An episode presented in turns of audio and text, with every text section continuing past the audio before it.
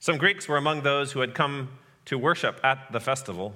They came to Philip, who was from Bethsaida in Galilee, and made a request. He said, Sir, we want to see Jesus. Philip told Andrew, and Andrew and Philip told Jesus.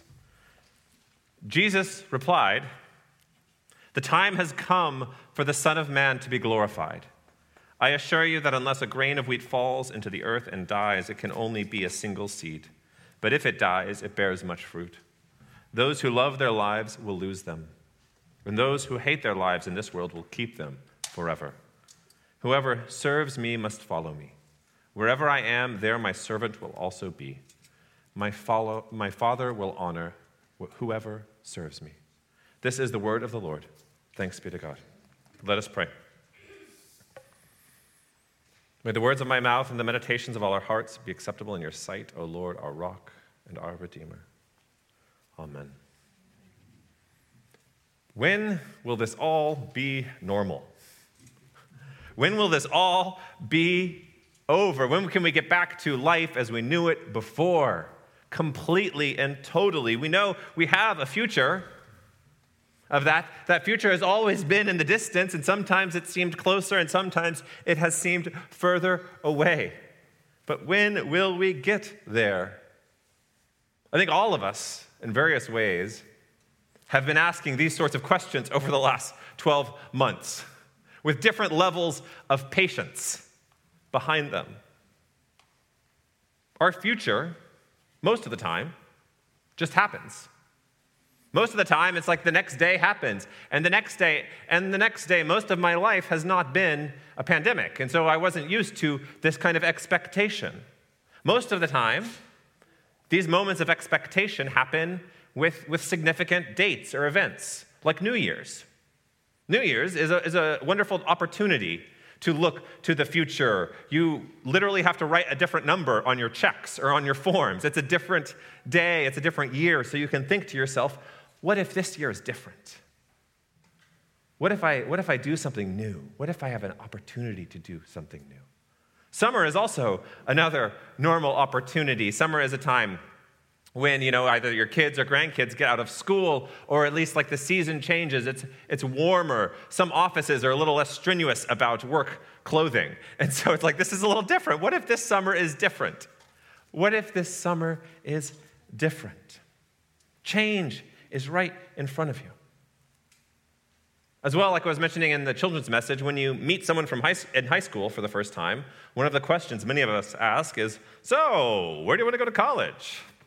And it seems like an innocent enough question um, from the asker, usually. I've, I've caught myself saying it, even though I remember being a teenager and hating that question. Um, and then I realized when I was a teenager if I just give an answer, they'll be happy. It doesn't have to be true. It doesn't have to be what I really want. I don't need to go into the metaphysical deliberations of my entire future in this moment. That's not what is being asked. They just want a story to tell. They just want to say, Oh, so I saw the Pruitt's youngest the other day. He thinks he's going to UT. Isn't that great, sweetie? That's all they want. It's great, but that future can seem ominous. Wait a minute, my friend knows where he's going to college. My friend wants to be an astronaut. What do, what do I, what do I want to be when I grow up? What am I going to do with my life? It can lead us to restlessness. This, this idea of, of, of restlessness often reminds me of the, the TV show Seinfeld, which is most of the characters are restless in different ways. One of the characters, George Costanza, is always restless, always unsure. But there's this one episode called The Summer of George where he's really excited. He thinks his time has finally come. He goes, Summer of George, to everyone. Um, over and over again. He's really excited. He's thrilled about what is going to happen in his life. And then over the course of the episode, it's like disappointment after disappointment. And so at the end of the episodes, he's just, Summer of George, Summer of George. He thought his time to shine had, was come, but it was not to be. My brothers and sisters, we are continuing our series on restlessness, as you see in the cover, on, on being restless. In our first Sunday, we talked about restlessness with temptation, how temptation is always tempting, and yet we only find rest and peace when we rest in God. Then we also spoke about being restless with suffering, how suffering can blind us to, to the world around us and keep us uncomfortable, but how we should not ignore suffering or deny it, but to stand in solidarity with those who are hurting. That is what God calls us to do. As well, we spoke about being restless with our past, how our past can, can kind of cause us to, to be blind to our present, how when we think about the glory days, how we think about how things used to be, so often we ignore what God has for us now and what God has for us in our future. We also spoke about being restless with foolishness, how, how the foolishness of the cross can also, also can look foolish to the world. And yet, by God's grace, through Jesus, we are given life. Not in order to look cool to everyone in the world, but so that we can show love to this world. Today, we're speaking about, about being restless with our future. Sometimes we just want to get to our future. There's some moments in life where we would like to just fast forward to it. It's like, gosh, it'd be great to skip to the end of this. Some of us may feel like that with, with the pandemic. Others might feel like that with some, you know, a party you may have had to go to in your life. That you're like, gosh, I know I have to do this. Maybe it was a, a family event with people that you didn't really want to talk to, or that uncle who you knew was going to corner you for the whole time. It's like, gosh, I could, wish I could fast forward through this conversation. Maybe it was a job interview. Maybe it was a test that you had to take. I got, gosh, I wish I could just get through this, fast forward to the end. But that is, that is not like how life really works. That's not how creation works.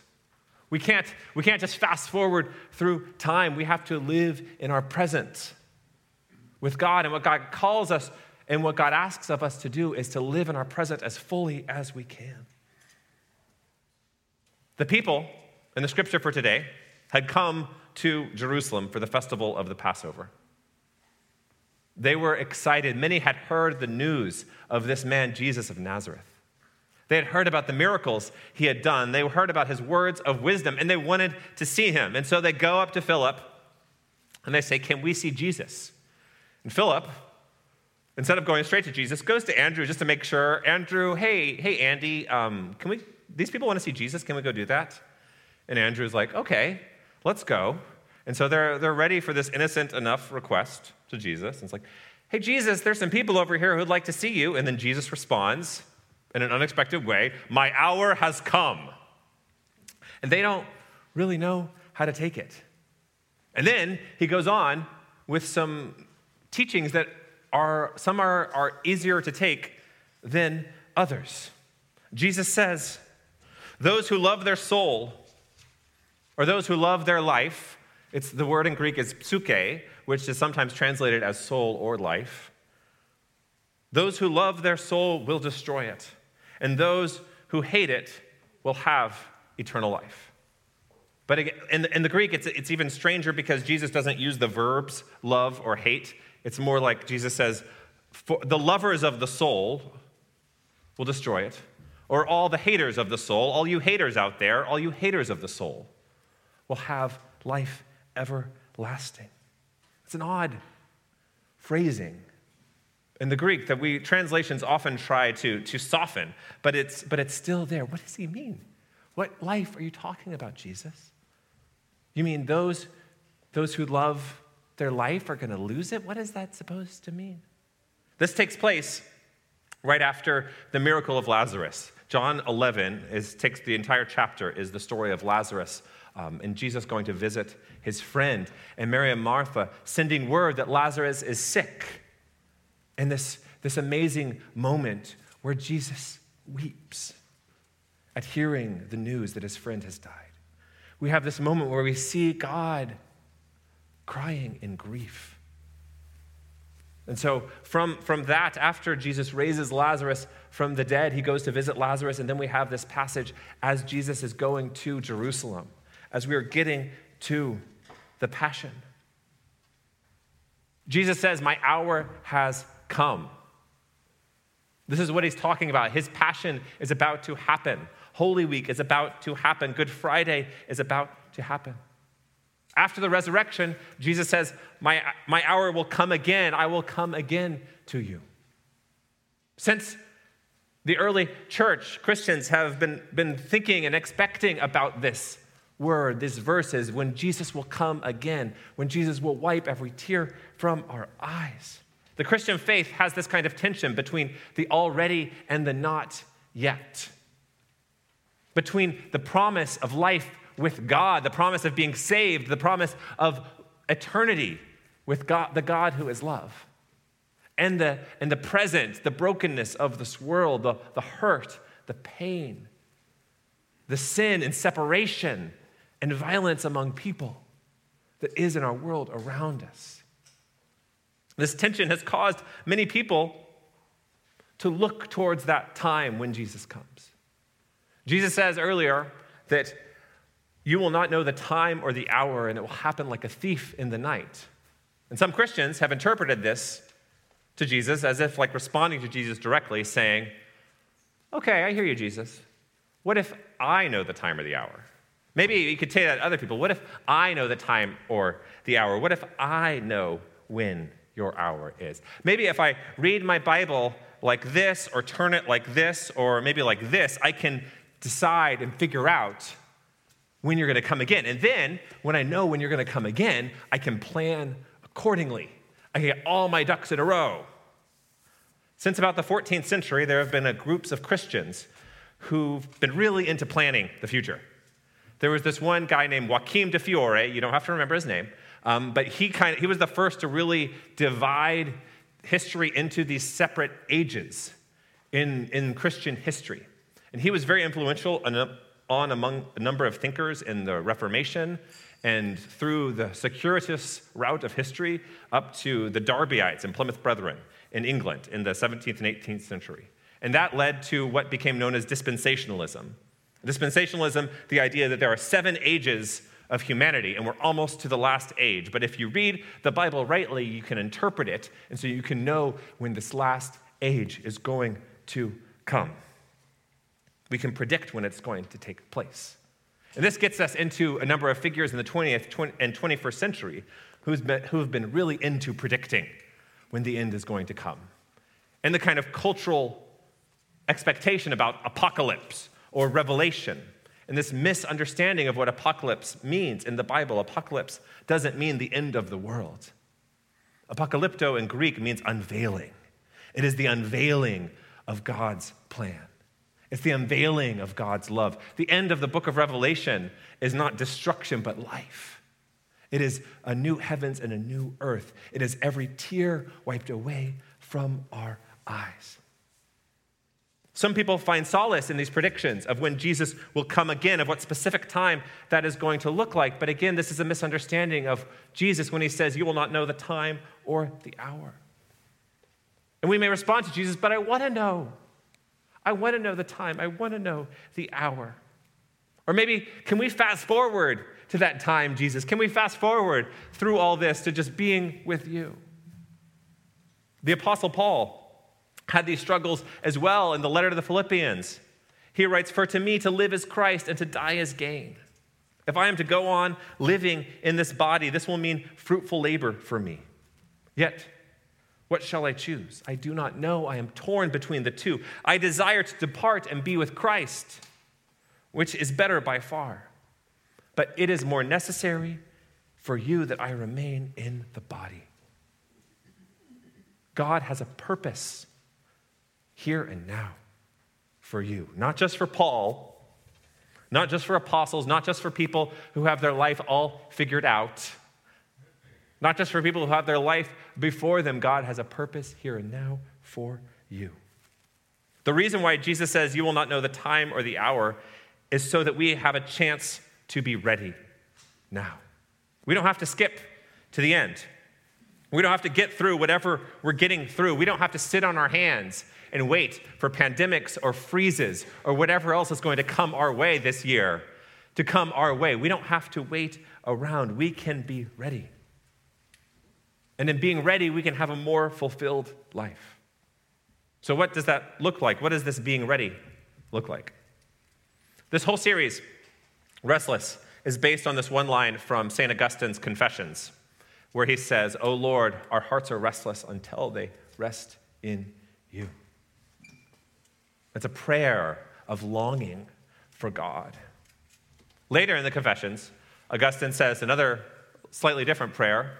He says, Lord, make me chaste, but not yet. I think it's a, a tongue in cheek line from Augustine, but often it has, I feel like, been interpreted, whether intentionally or unintentionally, by Christians as this is what I'm going to do. Lord, Lord, make me holy, but not yet. I'm not ready for all the steps. I got things I got to do, God.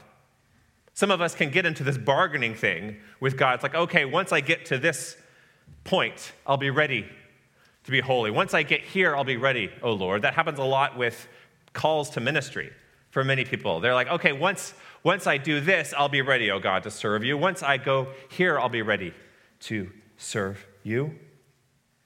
Holiness is often portrayed culturally as being a stick in the mud, wet blanket sourpuss. The kind of person who's just very proper, sits in the corner, is poo pooing everyone constantly. This is a confusion between cultural propriety, which does that, what is the proper thing to do, and holiness.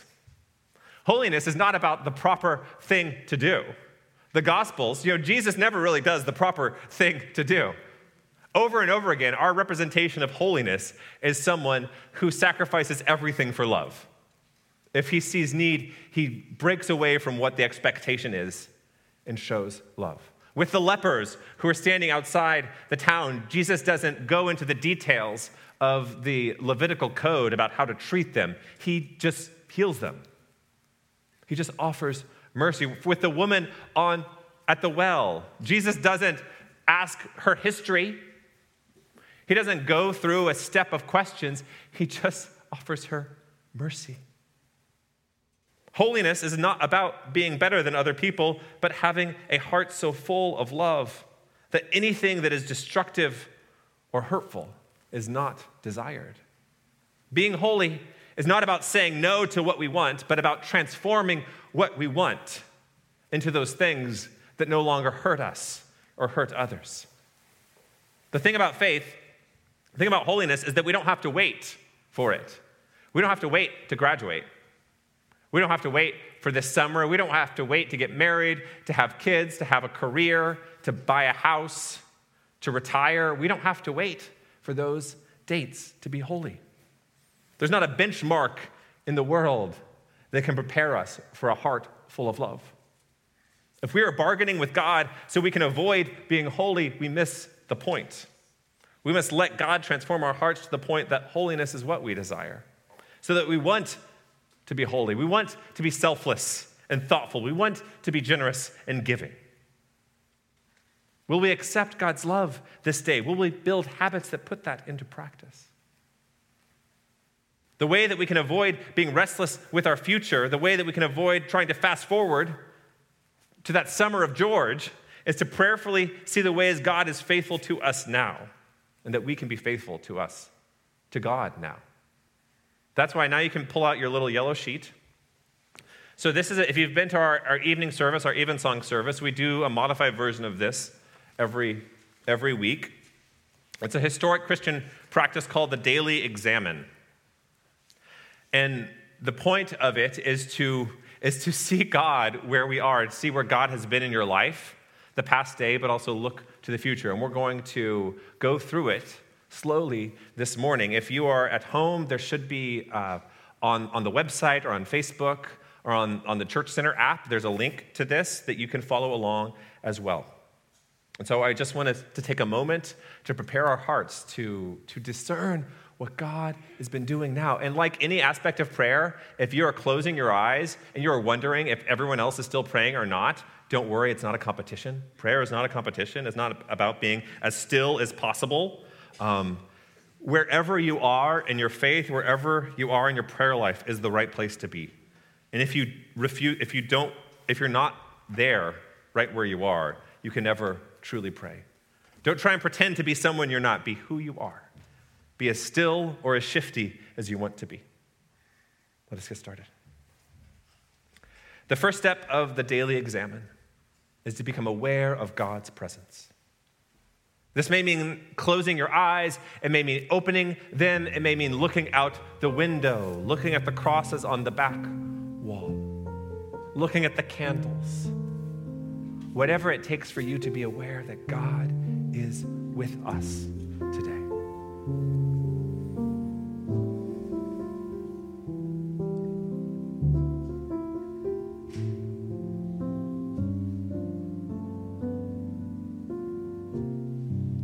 The next step is to review your day with gratitude. Think about your day or your week or whatever period of time you want, not with what you wish you would have done, the tasks on your to do list that you missed, but with what you were grateful for, what you were thankful for. Think about where you may have seen God. And it may not have been as like a shining light from the clouds, it could have been a smile from a stranger or a kind gesture from someone you love that was unexpected? Where have you seen God?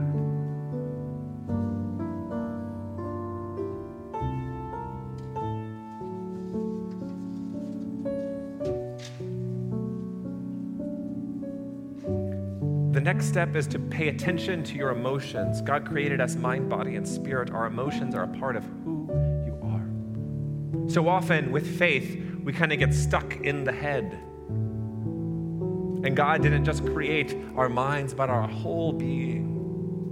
And God can speak to us through our emotions. How have you felt this day? How have you felt this week? Have you been happy? Have you been sad? Have you been anxious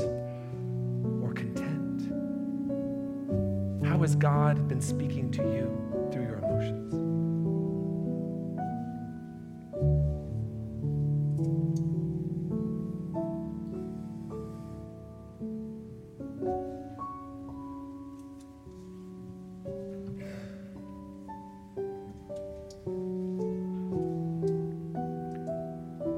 The fourth step is to lift up one moment for prayer. Pick one moment from your day or your week to hold up, maybe a moment of joy or of grace or of surprise, or maybe a moment of confusion, of wanting to know, God, where were you in this moment?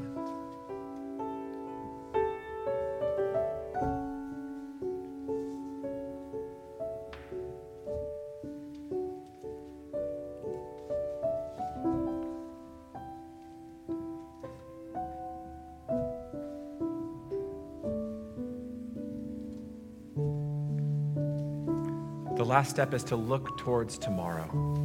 To think about tomorrow not with all the things you have to do or the things you would not like to do, but with what God may be doing in your life tomorrow. Maybe thinking about who is someone in your life who you have missed, who is someone in your life that maybe you can be the hands of, and feet of God for. What is it, who is someone you can pray for right now to reach out to? To say, I miss you, to ask how they are doing. Or maybe it is a new practice. Maybe it is like, maybe this week can bring you a new way of prayer, a new way of peace.